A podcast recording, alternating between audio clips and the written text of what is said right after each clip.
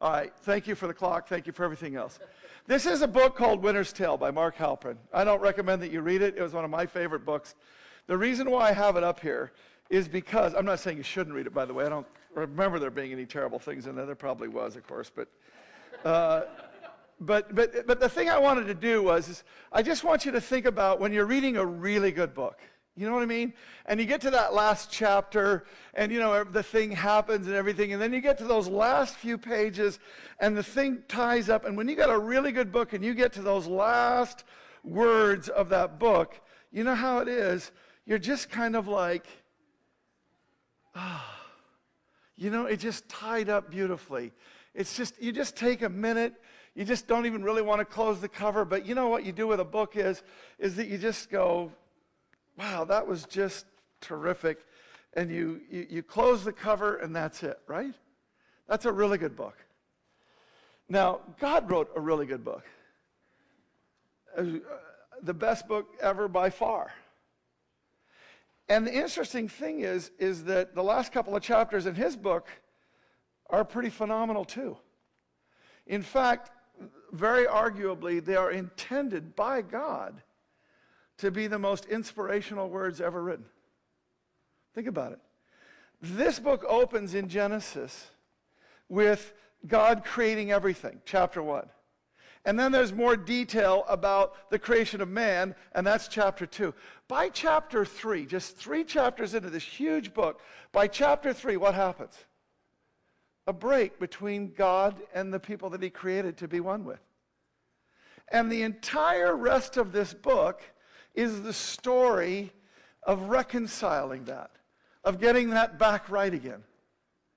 And it comes right to the very last thing written, time wise, the very last thing written the way that we arrange the book and by time. This is the thing that God wanted ringing in our ears, resonating in our hearts for all time. And the cool thing is, as great as the garden was, and the garden was great, who wouldn't want to live in the garden, right? And yet, when you get to chapters 21 and 22 in Revelation, and you see the thing that God is bringing at the end of this book, the thing that He's bringing at the end of time for us in Him, it makes the garden completely pale by comparison, doesn't it? This is the most glorious thing ever. And the thing about this particular book and these particular chapters is when we get done reading these chapters, God doesn't really want us to close the book, does he? He wants us to leave it open and it's like, you know, just just there so that all the time you can look and see what God's goal is, what his heart is. So that you'll always live in the light of what's coming no matter how hard it is, because that's the whole point of Revelation, right? Comfort food for people who are going through really hard things and going through the hardest things that any people on the face of the earth will ever face. That's what he says. At the end of it, he says, This is the reward. This is why it's worth it. So that's what we get to do today. I am incredibly excited about this. I am prayerful that we're going to be able to get in God to where this is. It is a little long, not the sermon necessarily, but it's two full chapters. But I really want us to let these words get into our hearts so that we become people who live in the light of the most inspirational words ever spoken, intentionally by Him. So the person that's praying for us is Caitlin Morris. Oh, that's a great choice. Totally awesome. Caitlin.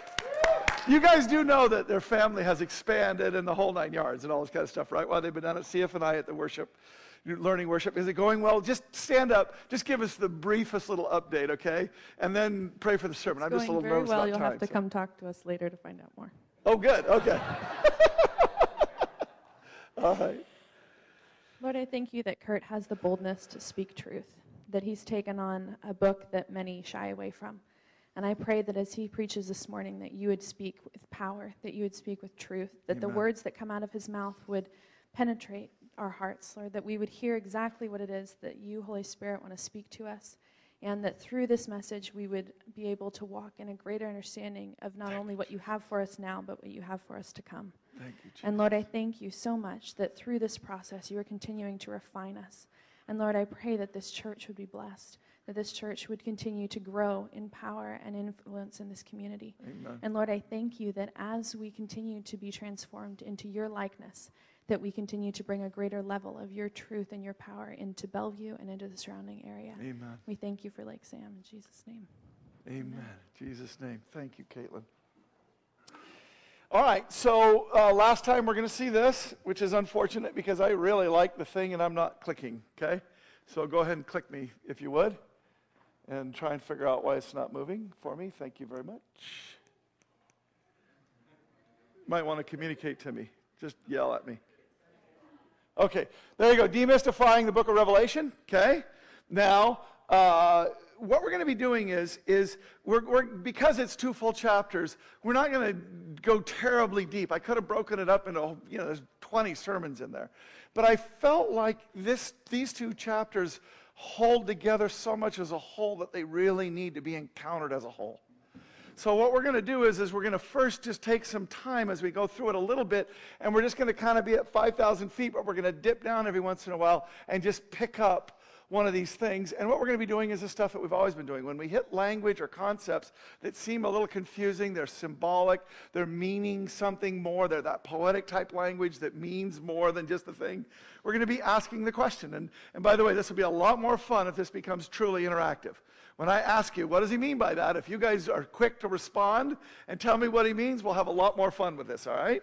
So the point is, is we're going to dip down and we're going to go through there, and then we're going to build a little something, and then we're going to do something cool with that, all right?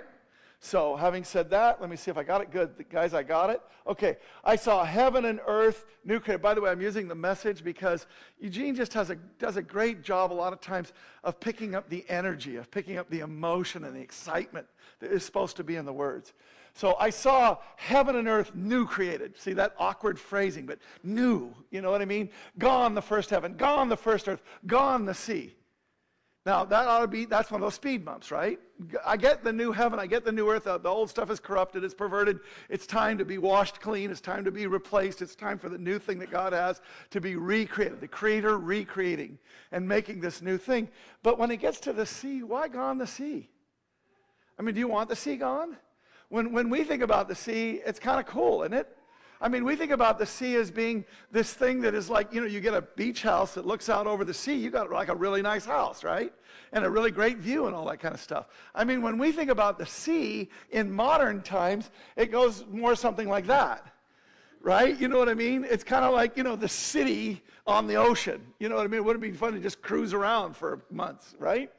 And, and, and you do realize even a ship that size, compared to the ocean, these boats have to be very careful that they don't actually get caught in the middle of storms. They actually have very sophisticated weather stuff to stay away from the way the ocean can actually get.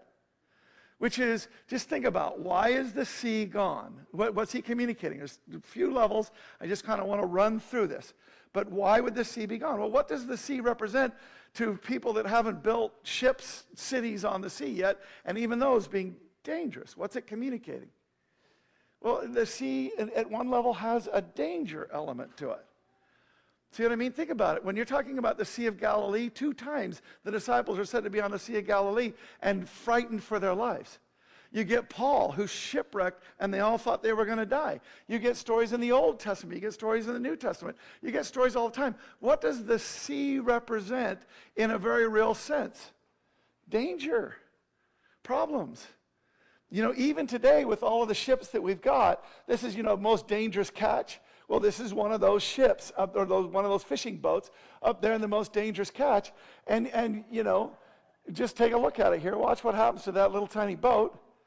It just goes over, you know? Now that's in the North, that's in the Alaskan Sea. That, you know, they have what, a couple of minutes, right, before they perish right? You, you hear the guy that's doing it, and they're all going, "Oh my gosh!" And you know, we got to, you know, the guy drops his camera, and they all start running and trying to take everybody out of the water. So when it says the sea, I think on one level, what it's trying to communicate, and boy, he does this over and over in these chapters safety. Remember in Revelation, what we've been hearing about is people that haven't been safe at all. that have been under great danger. And now all of a sudden he's coming with these really powerful imagery of safety. But I don't think we have to stop there. Think about another thing. You know, in those days, before they had Skype, before they had airplanes that could just fly you over the pond, quote unquote, right? What did the sea represent?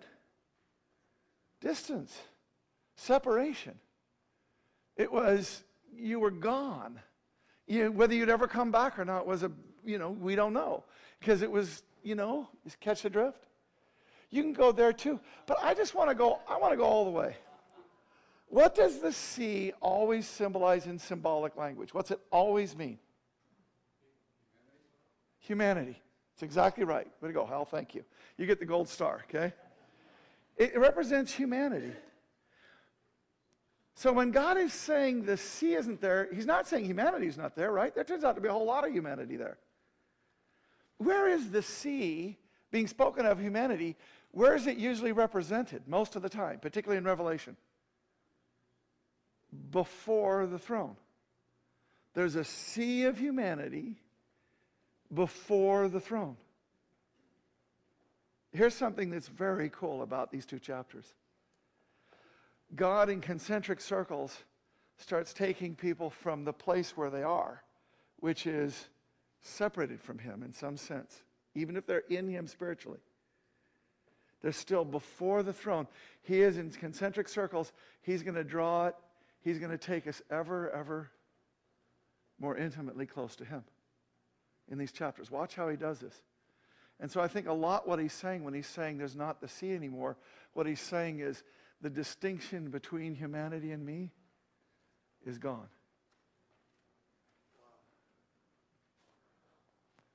So, if that's the case, if I'm not all on the right track with this as to why God would communicate there's no sea, then let's start doing this, okay? So, I saw the holy Jerusalem, newly created, descending resplendent out of heaven, as ready for God as a bride for her husband. Bride, what's it mean? What's it symbolize? What's he trying to say? Faster. Go ahead. You don't have to raise your hand, just yell it out. Yes, very much. Oneness. Okay, what else? Bride, what is it? What's that? Yes, but, but I mean, when, when a bride and a husband are getting together, what's, what, what is that about? Love, intimacy, right? It's this, it is celebratory, it's that too. It's this moment where this, the two are becoming one. That's what that marriage celebration is about. That's what the bride, that's what the groom, that's what they're waiting for, right? This moment of the two becoming one. Okay? I heard a, a, voice thunder from the throne. Look, look, God is making his home with men and women. They're his people, he's their God.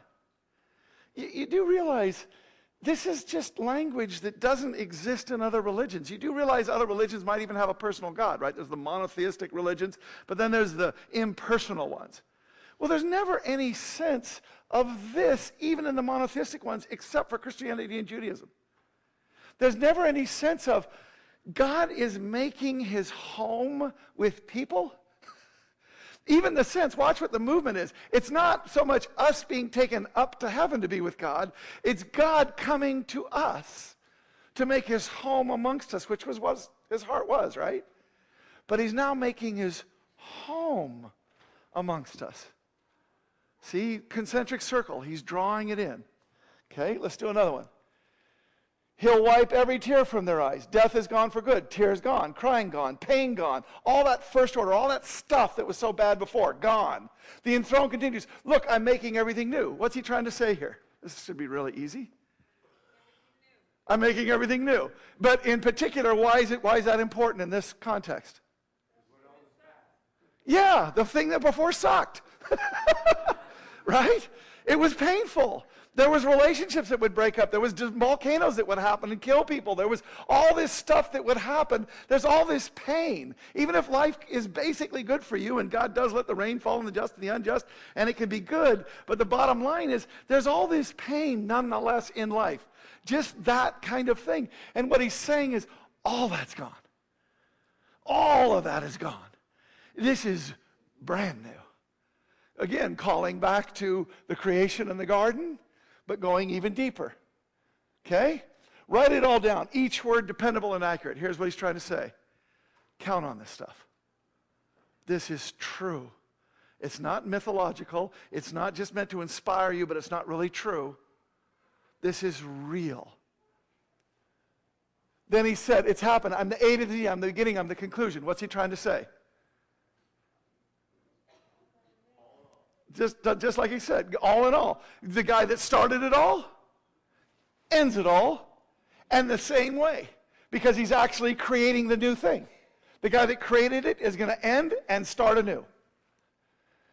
From water of life, will I give freely to the thirsty, and I'm doing NLT just because it makes it a little more clear. To all who are thirsty, I will give freely from the springs of the water of life. What does water always symbolize in Scripture? Life. And what's the cost of it? None. All you have to be is want his life. That's it. If you are thirsty, if you need his life, drink richly, drink fully, drink eternally. Conquerors inherit all this. All who are victorious inherit all these blessings. What's he saying? If you don't get distracted, if you don't cop out, if you don't freak out, if you don't get if you don't get distracted by the lesser that Satan holds out in the temptation, then you will get the greater that God has you will be a conqueror. What does that mean? Does that mean if you ever sin, you don't get in? No, what it means is, that your orientation is always to God's better. Even when you fall, your orientation is, I know God has better. Thirsty one, I'm the one that's pressing in and going after him. I'll be a God to them. They'll be what? See, before it was, remember these concentric circles? Before it was home. First it was sea, and there's something about that being gone. It was home. But now it's sons and daughters? Sons and daughters? Judaism doesn't even really have that concept, not heavenly, not in the fullness that we're talking about here. Certainly, he's got, they're God's children. But there's a distance in that concept. What he's talking about here is, is you're my son, you're my daughter. You're my family.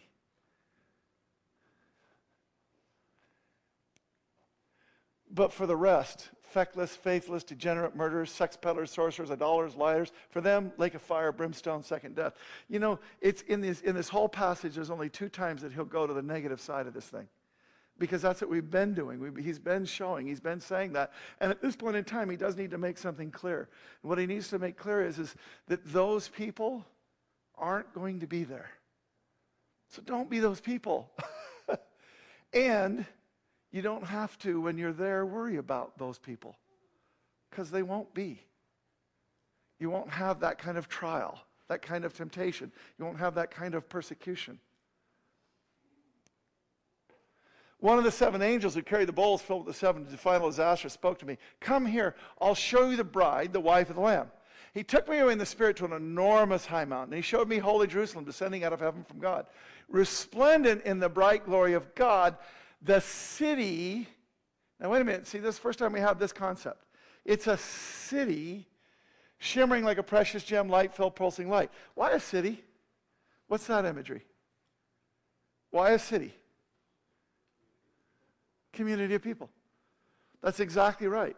And here, garden, garden's a little bit more sort of, you know, tending the flowers and, you know, it's not to say you don't have relationships. Now, by the way, this is not a crowded city as we're going to see soon. I'm talking about, you know, New York City where everybody's on top of each other.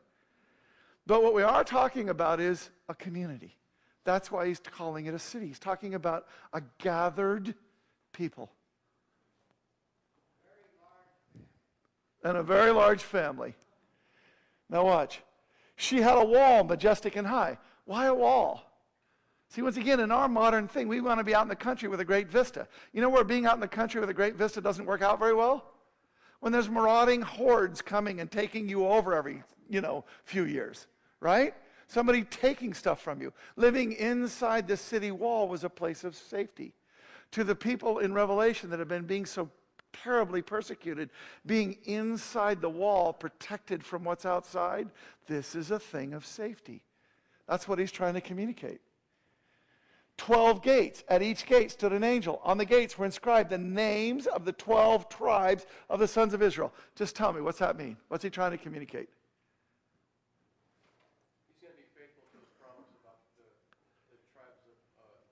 He's saying he's going to be faithful about his promise to the tribes of Israel. That's absolutely true, and it goes one more step than that. What are they? What's the tribes of Israel? What are they in this imagery? The gates. What does that mean? The way in. The way in is through the Jews. The way in is through the one that he chose, that he wanted to reveal himself to the whole world, and the one in whom nationality that he came in. The way in is through the Jews. So that's absolutely true. But then he says this three gates on the east, three gates on the north, three gates on the south, three gates on the west. What does that mean? Everybody, right. No matter where you come from, all sides, come on in. The way in is this Jewish way, but it's open to all. Nobody's excluded in any way, shape, or form, okay? The wall was set on 12 foundations. The names of the 12 apostles of the Lamb inscribed on them. What's this saying? The way in is the Jewish people, but the foundations upon which it is built is Christ making people new and having this intimate relation with them. Christianity is the foundation.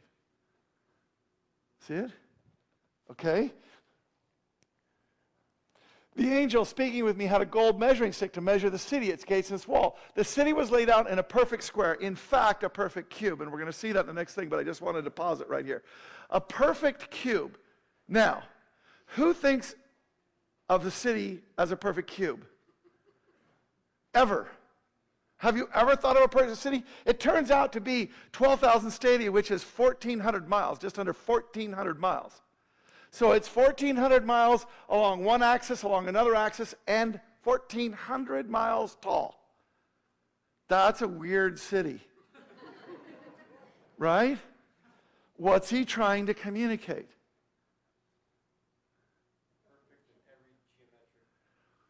Absolutely perfect. That is, that is so good. Perfect in every single dimension. By the way, the, the 12,000 stadia, well, I'll get to that in a second. But perfect in every dimension, but there's an even, there's an even deeper place on it. That's absolutely right, too. But a perfect cube.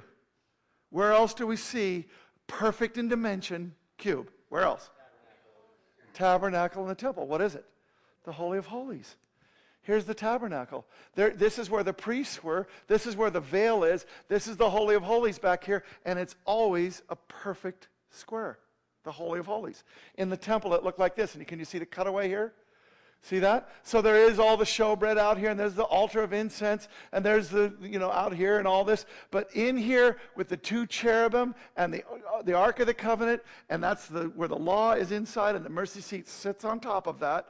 What we've got right here is, is this is the Holy of Holies. Where, where, what's, what's, what's important about the Holy of Holies? This is where God is. This is where God resides. Remember, it's only one time a year that the high priest can go back behind that thick curtain. By the way, it's probably 22 inches thick. It's not a veil as in shimmery and you can kind of see through it. It's like 22 inch thick curtain. It is meant to keep us separated from him because the high priest has to go through all this cleansing and all these things, and then they go back behind that and they sprinkle the blood and they do their service under God on the Day of Atonement, and that's it. And the old, the old wives' tale, which is a wives' tale, it's not a true story, and I'll tell you why in a second. But the old story that goes along with it is, is that they would tie a bell and a rope. They tie a little bell onto his belt and they tie a rope onto his foot. Why? This is the wives' tale. Because if he got back there and he hadn't cleansed himself just right and he died, you could tell he wasn't, the bell wasn't going off anymore, and you could take the rope and pull him out. now, that's a wives' tale, and here's why God doesn't kill people that have tried to cleanse themselves. God is not a killing God. See what I mean? There are people who have entered his presence, and they have done so in a way that was inappropriate, and they die. But he's not going to kill a high priest that tried and just maybe messed up one step or something. See what I'm saying? That's not the kind of God that he is in his personality and his character. But do you get the point? That perfect square, that city, is what again? It's a cube. It's a perfect square. What does that mean? Where do we live?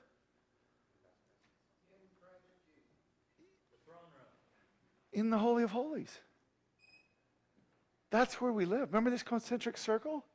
It's not just a home. We're not just his kids. We're actually living in the place that you couldn't go. Even when the veil was rent, it showed us access, but it didn't mean that all the Christians could just walk in there and say, How do you do, God?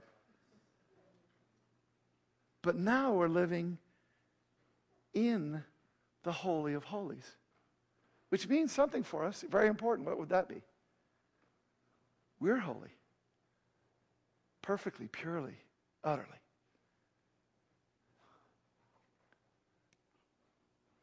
He measured the city with a measuring stick, 12,000 stadia. Like I say, it's 1,300 and some, 1,338 or something like that. But it's close to 1,400.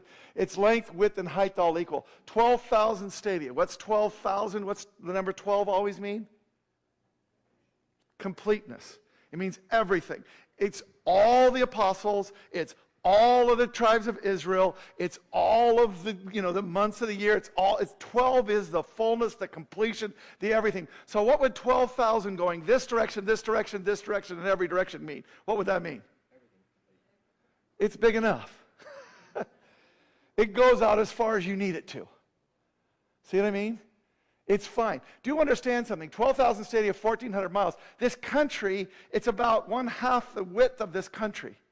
So it's one city that's about, it, it, it, goes out about half the width of this country and more than half the height of it, if you could put it that way. And then there is 1,400 miles of height. So do understand something. If you gave it, let's just say you gave one mile between the stories. And by the way, I do not believe there's stories in this building. I believe it's other dimensional altogether. But let's just use it in two dimensional language right now. Let's just say that there was a mile between each story, a full mile. That'd be like fairly good headroom, right? If, if there was a mile, if you took the square surface of those 1,400 floors, that'd be roughly 14 times the surface area of the entire earth. So there's plenty of room. But do you understand something? And I just said it a second ago. When it's talking about, it's, I don't, do I really believe that it's an actual cube? No, I don't. Here's what I believe it's other dimensional. I do believe it has height.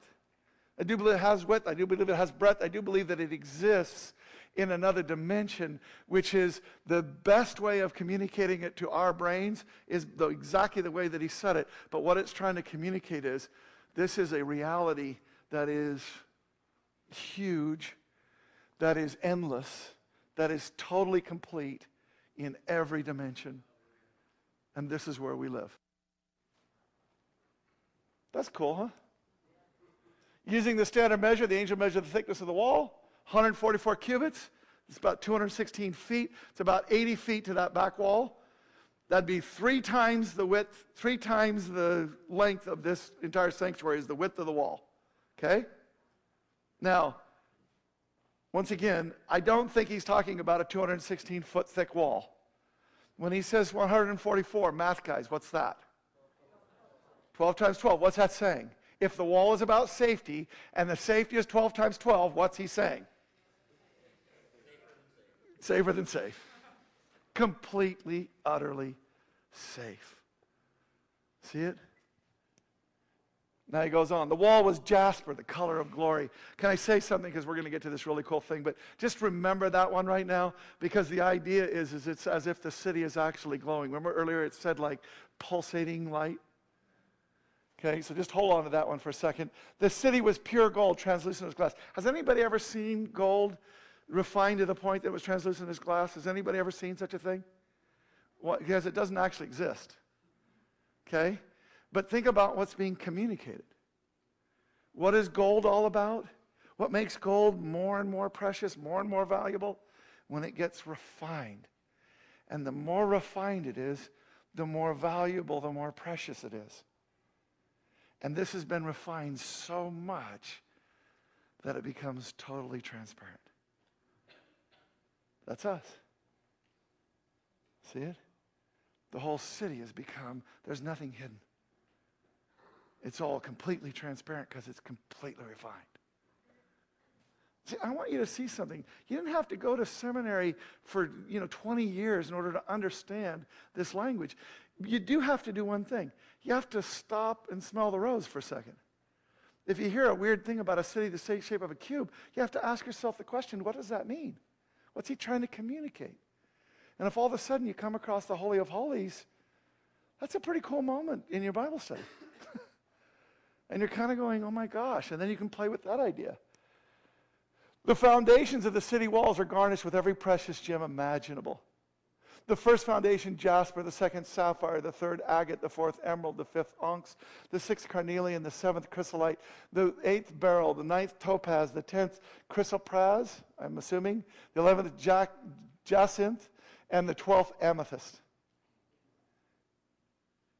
What's the important part here? We could go through each one of those stones and get all kinds of insights out of it, but what's the important part here? Precious. Precious. His people are precious. That's the foundations. The 12 gates are 12 pearls, each grade a single pearl. Play with this one for a second. How does a pearl get made? It starts with what? Sand. And sand, which is, as somebody just said, an irritant. Think about what he's saying the gates are. Think about what he's saying the entrance is to him. It started as an irritant which I covered. And then I covered. And then I covered. And then I covered. And I covered it so much. Have you ever seen a really good, real pearl? And it's like, where's, where's the outside of this thing? Because it's because it it like it's like these layers you can just see into it. Do you see what he's saying? There's this multi-layered incredibly beautiful. Started out as an irritant, but I covered it and made it so big that people can enter through. I hope you're having fun with this. I sure am. The main street of the city, again, pure gold, translucent as glass. No sign of a temple. For the Lord God, the sovereign strong, the Lamb are the temple. The city doesn't need sun or moon for light. God's glory is its light. The Lamb is its lamp. I almost I'm almost disappointed that for 14 years I've been telling you about that particular passage because it takes a little, it robs just a little bit from the preciousness of the moment. Remember, I kept saying concentric circles? Here's what's being said right now. Or you tell me what's being said when the, when the glory lights, where are we living? In His glory. Not just a home, not just His children, not just the Holy of Holies. We're actually in Him. God's glory, it's not as if God is this physical being that radiates glory and like it goes out like 12 feet, and so if you can get inside the 12 feet, you're inside His glory right? I mean, Moses sees God face to face, and what is being said is, is that God has turned himself into something that Moses can perceive. And so they talk face to face. But you know, Moses is a pretty sharp cat. And Moses, seeing God on the face to face all the time, he starts going, You know, the more I get to know you, the more I know that you're just showing me what I can handle. And at one point in time, in one of the most precious places in all of Scripture in my mind, Moses said, Please show me your glory. Understand when he said this, he didn't mean, Show me your radiating thing from this being. God is spirit, God is glory. That's what he is, in essence.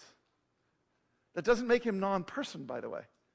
Spiritual being with a personality. But what's being said is, is that we're actually living in Him.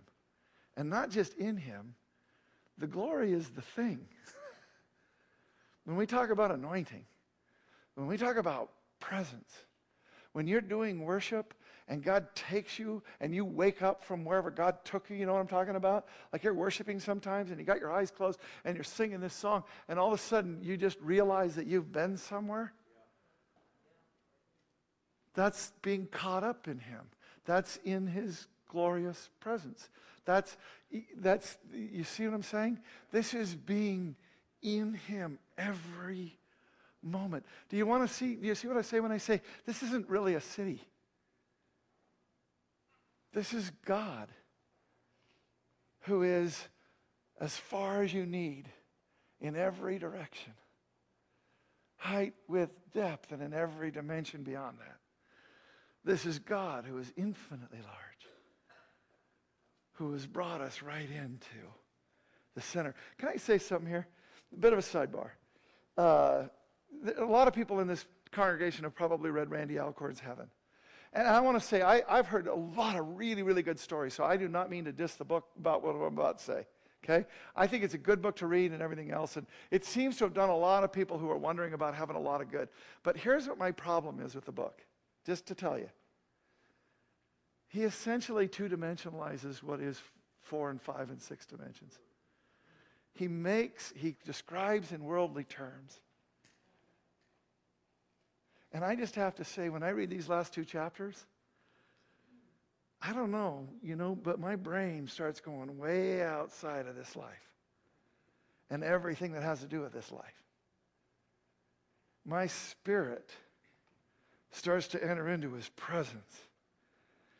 And I don't know that I can put it into words, except that I can read you what he said about it in ways that we can understand. Not fully, but that we can begin to approach the city his presence. Him. I'm telling you, the things that I think that we're going to be in every moment are so far beyond what anybody can even begin to imagine as to make every temptation the dumbest thing ever. Right? Because we're in Him and it is surpassing. And you can use every word that you can possibly use. And in the end, it's still just trying to reach out. Don't, don't go short. Go long. The nations walk in its light, and the earth's kings bring in their splendor. All the people of the earth, the ones that have accepted him. Its gates will never be shut by day. Why? There's no reason. There won't be any night. We already talked about that. They'll bring the glory and the honor of the nations into the city. People from every nation group, every people coming in, but being what? One. Nothing dirty or defiled gets into the city. No one who defiles or deceives. It's not as if people are outside trying to sneak their way in the gates. They're actually, as we saw last week, in a very different place, like a fire, as it already said. Only those whose names are written in the Lamb's book of life will get in. Then the angel showed me the water of life, river, river of living water, crystal bright. It flowed from the throne of God and from the Lamb right down the middle of the street. What's he saying? Where does eternal life come from? Where does life come from? God. And he's saying, just come and drink deeply. And in fact, what it feeds is the tree of life. It's planted on each side of the river, producing 12 kinds of fruit, a ripe fruit each month. The leaves of the tree are for the healing of the nations. Does that mean that we still get sick, but we go, you know, when we get sick, we do a little online order and get a leaf from the tree and take it and we're good? No. What it means is, is that we're healed. The tree of what? Life. Where do we see the tree of life before? In the garden. You know what I mean? This is the thing that he's giving to us. We will be living in this place that is so far beyond the pain and the corruption and the perversion and the degradations and the illnesses and the sicknesses and the weeping and all that kind of stuff. We will be living in the fullness, having drank deeply of the life that is there. And that tree of life we have partaken of in its, all of its healing. This is what's being said. Never again will anything be cursed. The throne of God and of the Lamb is at its center. His servants will offer service, worshiping, and yes, we will. And they'll look on his face, their foreheads mirroring God, which is to say, his name written on our foreheads.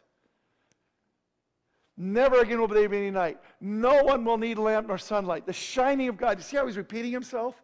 He's, he's saying, See what's cool? this is what's cool. Three times he said, It's not dark. There is no darkness. There's none of that kind of thing. Instead, there's this glory everywhere, and you're living in it, and it's so cool. And then he goes, The shining of God, the master is all the light anybody needs. And they will reign forever and ever. Over what? Over who? There's nobody to reign over. What's he talking about? What's he trying to communicate here? They will reign forever and ever. What's he saying? Yes. Keep going, though. If we're reigning with him, where are we? Yes. But where specifically? On the throne. I'm sorry. I love these two chapters as much as I love any words in all of Scripture. I can't take that. I can't take the thought. I can take the thought I'll be in his glorious presence.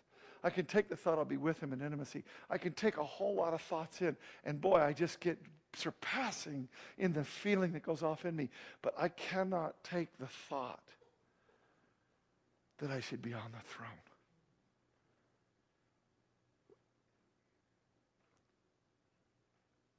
But that's what he wants. Do you see the concentric circles?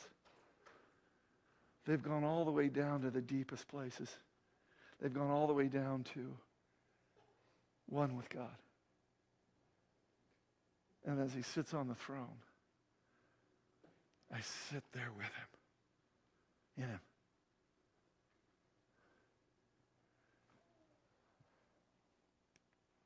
And the angel said, These are dependable and accurate words. Everyone. Now, we've done something here. We've, as I said, we've sort of, we sort of have flown and dipped in and dipped in and dipped in, right?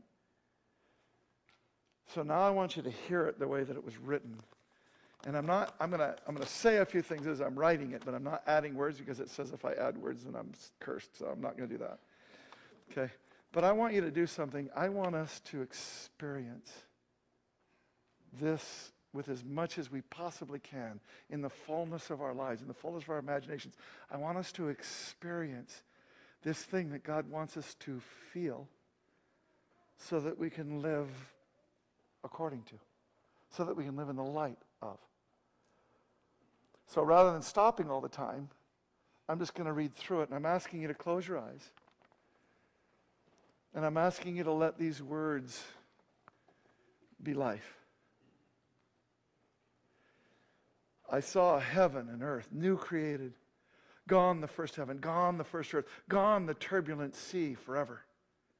I saw holy Jerusalem, new created, descending resplendent out of heaven, as ready for God as a bride for her husband.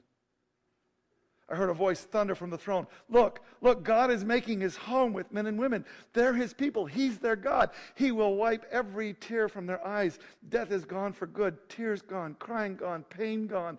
All that first order stuff gone. The enthroned continued, Look, I'm making everything new. Then he says, It has happened. I am A to Z. I'm the beginning. I'm the conclusion. Those who are thirsty, I give freely from the springs of the water of life. All who are victorious, victorious inherit these blessings. I will be their God, and they will be my sons and daughters.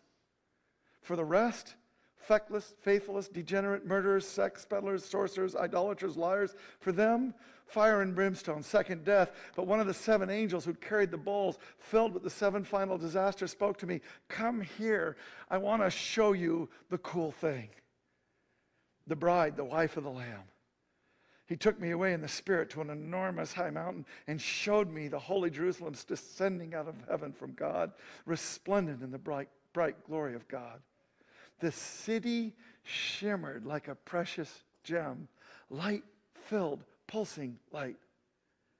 She had a wall majestic and high with 12 gates. At each gate, an angel, and on the gates inscribed the names of the 12 tribes of the sons of Israel three on the east, three on the north, three on the south, three on the west. The wall was set on 12 foundations, the names of the 12 apostles of the Lamb inscribed on them. The angel speaking with me had a gold measuring stick to measure the city and its walls. The city was laid out in a perfect square, like the Holy of Holies. He measured the city with the measuring stick 12,000 stadia, 1,400 miles, its length, width, and height, all equal. Using the standard measure, he measured the thickness of the wall, 144 cubits, perfectly 216 feet. The wall was jasper, the color of glory. And the city was pure gold, translucent as glass. The foundations of the city were garnished, with every precious gem imaginable jasper and sapphire and agate and emerald and onyx and carnelian and chrysolite and beryl and topaz and chrysoprase and jacinth and amethyst. The 12 gates were 12 pearls, each gate one single pearl. The main street of the city, pure, refined gold, so pure, translucent as glass. But there was no sign of a temple. For the Lord God, the sovereign strong, and the Lamb are the temple. The city doesn't need sun or moon for light. God's glory is its light, the Lamb its light lamp. The nations will walk in the light. The earth kings bring in their splendor. Its gates will never be shut by day. There won't be any night. They'll bring in the glory and honor of the nations into the city. Nothing dirty or defiled gets into the city. No one who defiles or deceives. Only those whose names are written in the Lamb's book of life get in. Then the angel showed me the water of life river, crystal bright, bright, flowing from the throne of God and the Lamb right down the middle of the street. The tree of life planted on each side of the river, producing 12 kinds of fruit, a ripe fruit each month, the leaves of the tree healing the nations.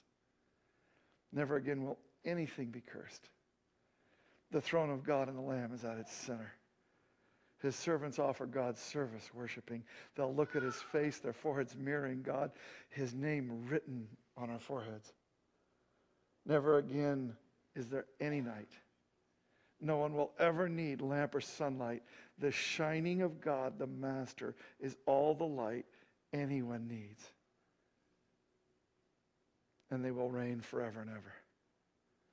These are the dependable and accurate words, everyone, said the angel.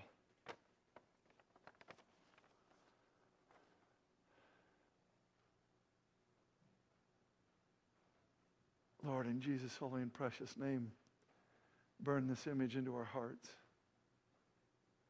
Let us be filled to overflowing with it. Thank you, God. Thank you, God.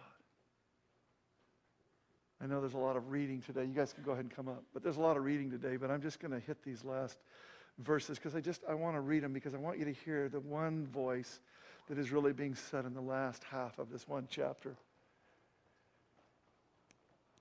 The God and Master, the spirits of the prophets, sent his angel to show his servants what must take place, and soon. Tell them, Yes, I'm on my way. Blessed be the one who keeps the word of the prophecy of this book. I, John, saw all these things with my own eyes. I heard them with my ears. Immediately, when I heard and saw, I fell on my face. He couldn't take it. He does it again. I fell at my face to worship at the feet of the angel who laid it all out before me, and he objected, No, don't. I'm a servant just like you and your companions, the prophets, and all who keep the words of this book. Don't worship me, worship God. Then the angel continued, Don't seal the words of the prophecies the book. Don't put it away in a shelf, something that had been done earlier in a prophecy. Time is just about up. Let evildoers do their worst and the dirty minded go all out in their pollution. But let the righteous remain, maintain a straight course, and the holy continue in holiness. Yes, I'm on my way. I'll be there soon. Remember, three times he repeated about the light. Three times he's going to say, I'm coming soon. I'm bringing my payroll with me, and I'll pay all people in full for their life's works. I'm the A to the Z, the first and the final, the beginning and the conclusion. How blessed are those who wash their robes. The tree of life is theirs for good, and they'll walk through the gates to the city. For outside, for good, are the filthy curs, sorcerers and fornicators and murderers and idolaters, all who love and live lies. I, Jesus, sent my angel to testify to these things for the churches. I am the root and the branch of David, the bright morning star. Come, say the Spirit and the bride. Whoever hears echo, say, Come. Is anybody thirsty? Come. All who will come and drink, drink freely of the water of life. I give fair warning to all who hears the word of the prophecy of this book. Don't add to the words of this prophecy. If you do, God will add to your life the disasters written in the book.